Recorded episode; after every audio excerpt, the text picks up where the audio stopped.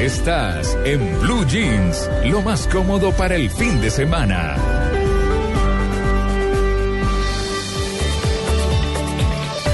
Siete y 27 minutos de la mañana y esta, esta, esta información sí que es interesante.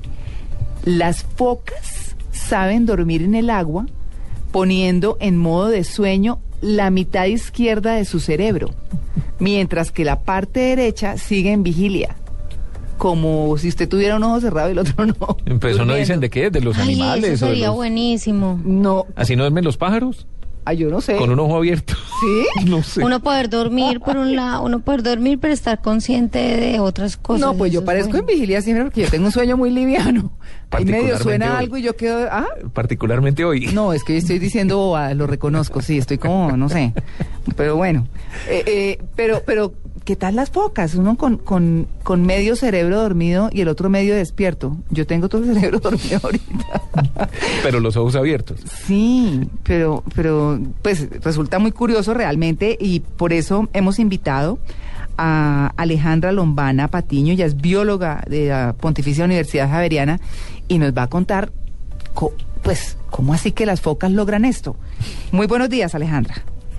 Buenos días. Bueno, ¿cómo así que el cerebro medio dormido y medio despierto de las focas?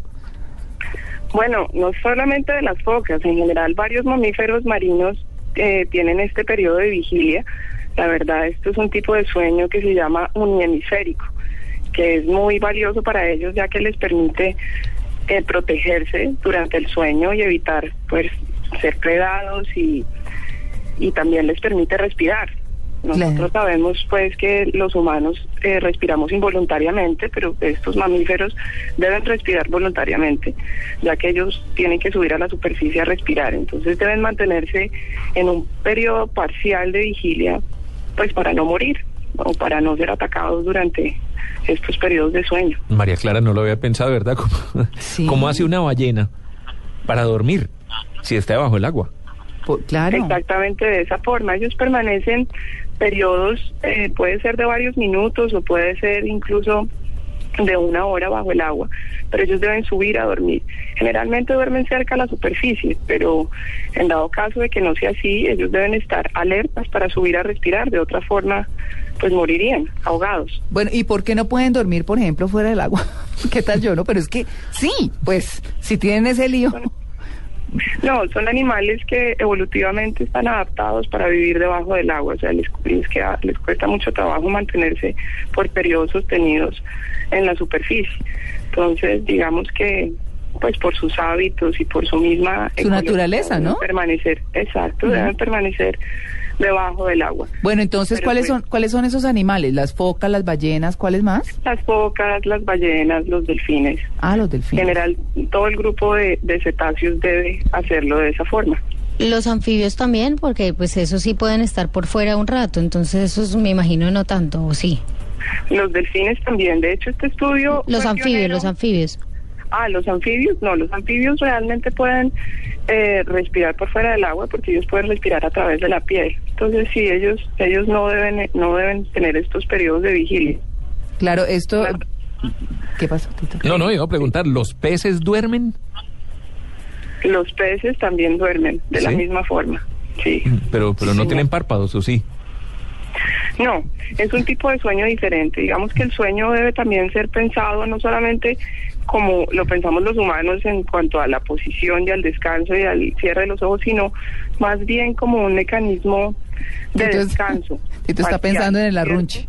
Sí. No, no, no, no, no, no, no, siempre tenía esa inquietud. Hay un par de pescados arrunchados. ¿Usted No. nunca ha tenido un acuario en la casa? Sí, qué sí. pereza.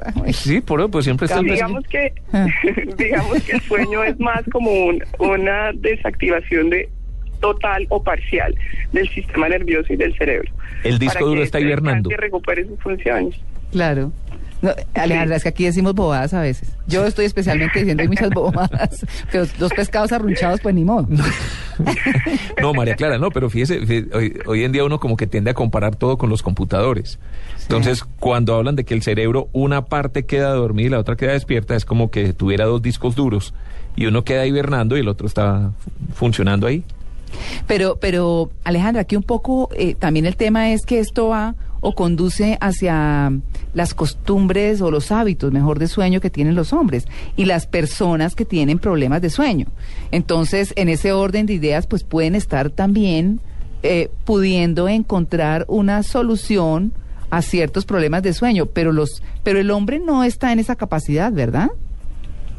No, el hombre no tiene esa capacidad, pero digamos que estos estudios son valiosos porque permiten medir los niveles de serotonina, de acetilcolina y de otros químicos involucrados en el sueño.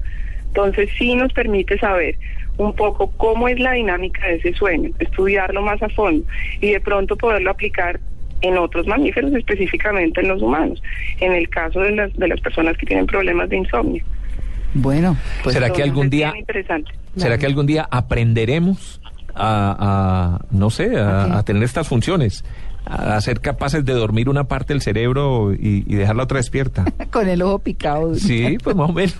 Tendríamos, yo creo que tendría el ser humano que evolucionar bastante y tendríamos que ser empujados hacia unas condiciones como mucho más eh, difíciles, como las que viven estos mamíferos marinos que constantemente pues tienen predadores alrededor. Tiene que vivir que para para nosotros en las condiciones en las que vivimos pues no no es muy probable, ya que nosotros nunca dormimos pensando que alguien nos va a atacar o alguien nos va a comer, o, no. ¿cierto? Y fuera de eso, nuestras funciones vitales, nuestra misma evolución de nuestro cuerpo permite que nuestras funciones vitales continúen normalmente durante el sueño. Mientras en el caso de estos, de estos organismos, pues de estos mamíferos específicamente, no sucede así. Bueno, yo en una cárcel... va a dormir en pantalones en la piscina. Yo, en una cárcel no estaría tan tranquilo, por ejemplo. No, pues cómo. No, pero de pronto una... realizar un estudio del sueño en una cárcel para ver cómo se modifican esos químicos claro. a nivel de estas personas. pues Alejandra, usted va a decir que estamos tostados, como dicen los muchachos, ¿no? Uy, tantos... Pero aquí un poquito, sí, la verdad. pero muy interesante. Vea usted, ya por lo menos Tito dice que va a hacer el ensayo de dormir en pantaloneta y en una piscina. Creo que lo he hecho. ¿Sí? Hay que tener cuidado, hay que tener cuidado. Aquí todo puede resultar cierto. Bueno, muy bien, pues eh, muchas gracias a Alejandra Lombana, que es bióloga de la Universidad Javeriana y que nos ha explicado, bueno, esto que no conocíamos, las focas, los delfines, las ballenas pueden... Están medio dormidos. Están medio dormidos, tienen medio cerebro dormido y el otro medio lo tienen funcionando para respirar, para que no se los coman. Y los peces sí duermen. Sí. Sí, pero no arrunchados. Alejandra, muchas gracias. Bueno. Un feliz día. Muy, muy amable, lo mismo para ustedes.